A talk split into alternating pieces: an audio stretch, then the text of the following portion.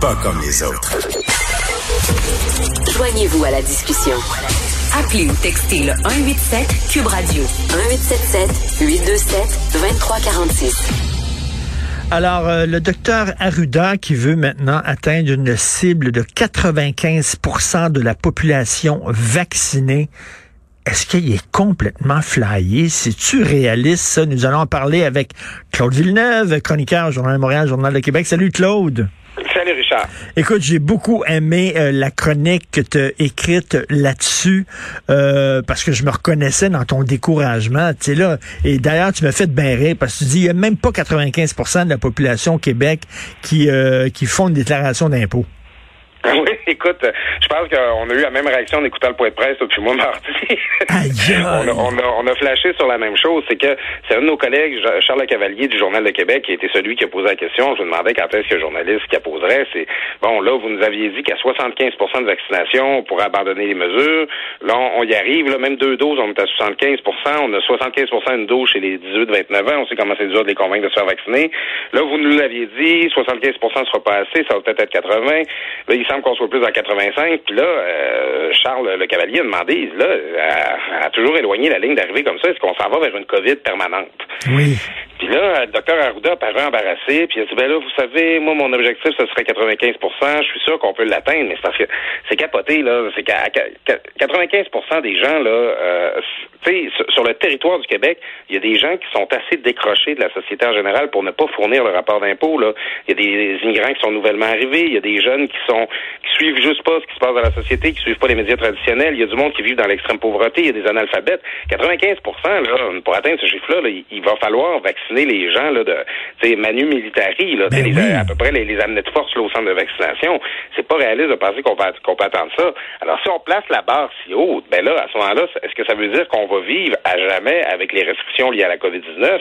Moi, c'est de ça que je commence à avoir peur. Ben, c'est ça. Et pourquoi il a dit ça? Est-ce qu'il est en train de mettre la, table pour euh, nous habituer? Parce que moi, moi, dire, là, euh, le masque, je suis plus capable plus capable.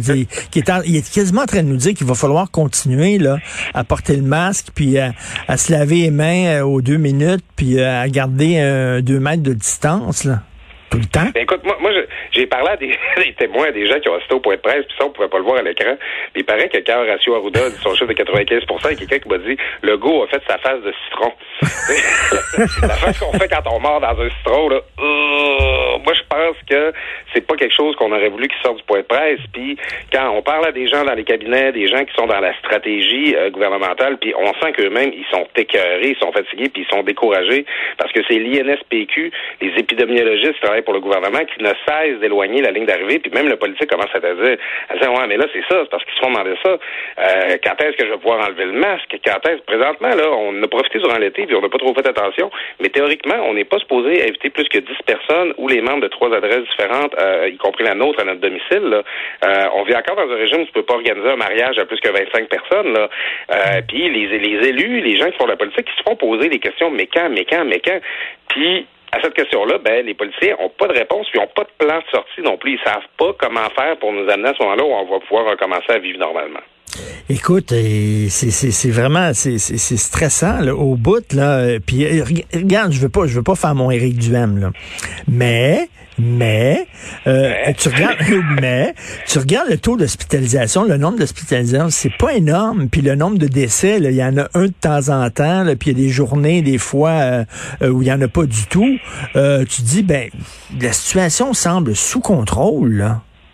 Ben, moi, ce que je vois à venir jusqu'à maintenant, c'est que c'est ça. C'est comme tu dis, c'est pas si mal que ça. Je comprends qu'on anticipe qu'il va y avoir une hausse importante des hospitalisations pas nécessairement des décès, mais que ça va mettre de la pression sur le réseau de la santé.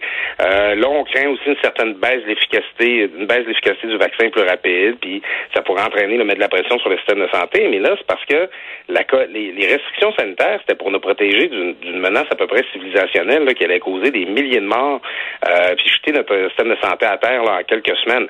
Est-ce qu'on est encore là-dedans? Euh, je sais pas. Moi, mettre des, des, restrictions à la liberté commerciale, à la liberté de rassemblement pour simplement gérer une pression saisonnière que subit notre système de santé, si c'est vers ça qu'on s'enligne, ben je trouve que ça commence à être un peu fort le café.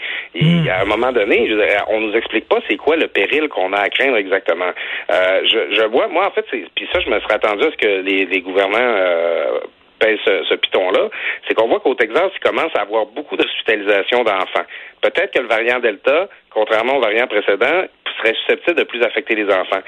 Euh, si c'est le cas, je pense que oui, les gens ils vont vouloir continuer de faire attention, mais le- François Legault, euh, Horacio Arruda et Christian Dubé sont même pas proches de nous avoir parlé de ça. Quand euh, Horacio Arruda a parlé des enfants euh, lors du point de presse de mardi, c'était pour parler d'eux comme foyer de transmission, pas comme personnes vulnérables aux formes graves de la COVID-19. Alors j'ai l'impression que l'argumentaire du gouvernement euh, qui nous dit qu'il faut continuer de se priver de faire attention, il y a des gros trous dedans, puis c'est une justification au fait qu'on devrait continuer de faire Ben attention. oui. Ben oui, puis à un moment donné, il va falloir, comme tu dis, vivre avec. Tu sais, c'est quoi le nombre là, de, de, de, de cas par jour ou par semaine qui va être acceptable en disant, ben, regarde, à partir de là, on, on juge que la pandémie est terminée. Euh, il va continuer à avoir des cas, puis des, des hospitalisations, mais bon, on- euh, tu sais, à un moment donné, c'est pas vrai qu'il va falloir attendre euh, zéro cas pour dire, OK, c'est correct, c'est fini, là. Parce que j'ai des nouvelles pour vous autres. On n'a pas zéro cas d'influenza par année, puis on n'a pas zéro cas de gastro par année, Ben, puis on continue d'opérer quand même. À un moment donné, c'est c'est ça, des humains qui vivent ensemble. Il y a des bébés qui circulent, c'est tout. Euh, là, je euh, la COVID-19 arrivait. On n'était pas équipés, on connaissait pas cette maladie-là. Nos CHSLD étaient mal protégés, on n'avait pas de vaccin. Là, on a un arsenal pour y faire face. tu sais. Euh, il va falloir un jour accepter que cette maladie-là existe, puis qu'elle va devenir saisonnière, endémique. Elle va revenir chaque année comme la grippe, mais là, on va être mieux outillés pour la combattre. Je comprends qu'on craint des nouveaux variants. C'est vrai.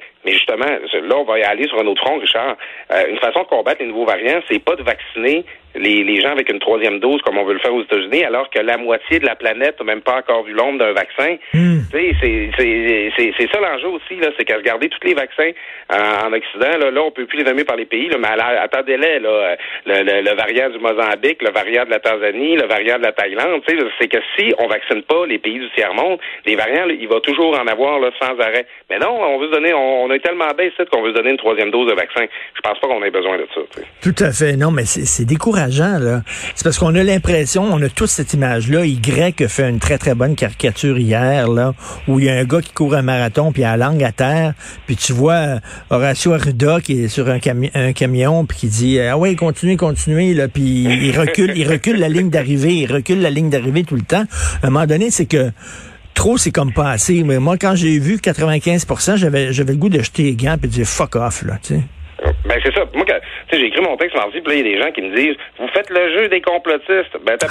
Moi, là, au printemps, là, euh, j'écrivais au monde, là, là, je sais pas, on est capable, on, on est presque rendu à la ligne d'arrivée. Puis j'avais des complotistes qui venaient m'écrire Non, non, checker les faire à l'automne, ils vont trouver d'autres raisons pour nous garder des restrictions. Tu sais, c'est qu'à un moment donné, qu'est-ce qui nuit le plus au discours du gouvernement présentement, c'est son incapacité à tenir ses promesses et à respecter sa parole. Il va falloir que le gouvernement nous donne un plan de sortie clair, puis il va falloir qu'il le respecte, parce que sinon, euh, il va commencer à avoir beaucoup de monde qui vont décrocher. Ça, c'est sûr que ça va arriver. Ben c'est ça. Moi, chaque semaine, je parle avec Adrien Pouliot, là, qui, qui est dans, dans mouvance Duhem et tout ça. Puis c'est ce qu'il me dit depuis des mois. Check bien ça, Richard, check bien ça. Tu dis que c'est fini bientôt. Regarde bien ça, ils vont trouver autre chose. Le variant X ou quelque chose comme ça. Tabarnouche, il a raison. Ben, c'est parce que c'est ça. Moi, j'ai, j'ai, jamais adhéré au discours complotiste. J'y crois à la maladie. Le, le, le, le, le- la COVID-19, là, c'était un vrai problème qu'on avait, puis c'est pas Bill Gates qui veut nous contrôler. Euh, puis je pense pas que c'est un complot des gouvernements pour essayer là, d'in- d'instaurer une dictature sanitaire. Par contre, j'ai l'impression que euh, les, gouvernements François Legault accordent peut-être trop euh, de, de priorisent peut-être trop le discours alarmiste des épidémiologistes. Euh, Richard, mettons que tu invites un spécialiste en santé et sécurité au travail chez vous. Il va te dire Eh oh, t'as peu le clou là, que t'as dans ton cabanon, tu pourrais te crever un œil là-dessus. Puis oh, quand tu mets tes couteaux dans le lave-vaisselle, c'est avec la lame vers le haut, c'est dangereux. C'est ça sa job, c'est pas tes dangers. Un épidémiologiste, c'est la même chose. Il dit au gouvernement Hey, il y a la COVID-19, c'est dangereux, il faut que tu fasses attention à ça.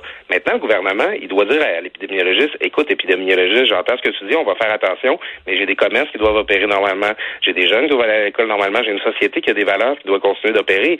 C'est que j'ai l'impression que euh, peut-être par crainte politique, euh, on on accorde euh, aux experts euh, une place Hmm. euh, qui est celle qui n'est pas la leur, c'est-à-dire de définir des politiques publiques. Puis ça, je trouve ça effrayant. tu sais. Ben écoute, c'est des questions, tout ce que tu abordes, c'est des questions que certaines personnes ont posées depuis longtemps. Là. Oui, il y a des coucous là, dans, dans, dans les gens là, qui remettent en question les, les consignes sanitaires. Oui, il y a des gens qui se promènent avec l'étoile jaune. Oui, il y a des antivax, tout ça.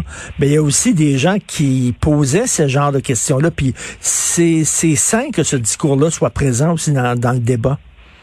Ben, écoute, moi, je, je pense que une des, des choses qui, qui, qui encourage qui encourage les coucous, justement, c'est que les gens modérés, là, les gens comme toi puis moi, là, monsieur, madame à la maison, qui commencent à se poser des questions, ils écoutent le point de presse, il n'y a aucun journaliste qui pose des questions euh, dérangeantes qui les préoccupent. Moi, c'est pour ça que je, lui ai écrit à Charles Le Cavalier après sa question là, mardi. Là, je dis bravo, là, t'es le seul euh, à, à être allé sur cette question-là. Tu sais, il faut euh, donner des réponses aux questions que le monde se pose à la maison. Puis, euh, tu sais, c'est des fois ça peut déranger, des fois ça, ça, ça, ça se peut là, que ça soit pas dans le narratif là, que le, le- dans, que le, le gouvernement aurait aimé parler cette journée-là. Mais à un moment donné, c'est la crédibilité du discours gouvernemental repose aussi sur le fait qu'on puisse le challenger puis qu'on puisse le remettre en question.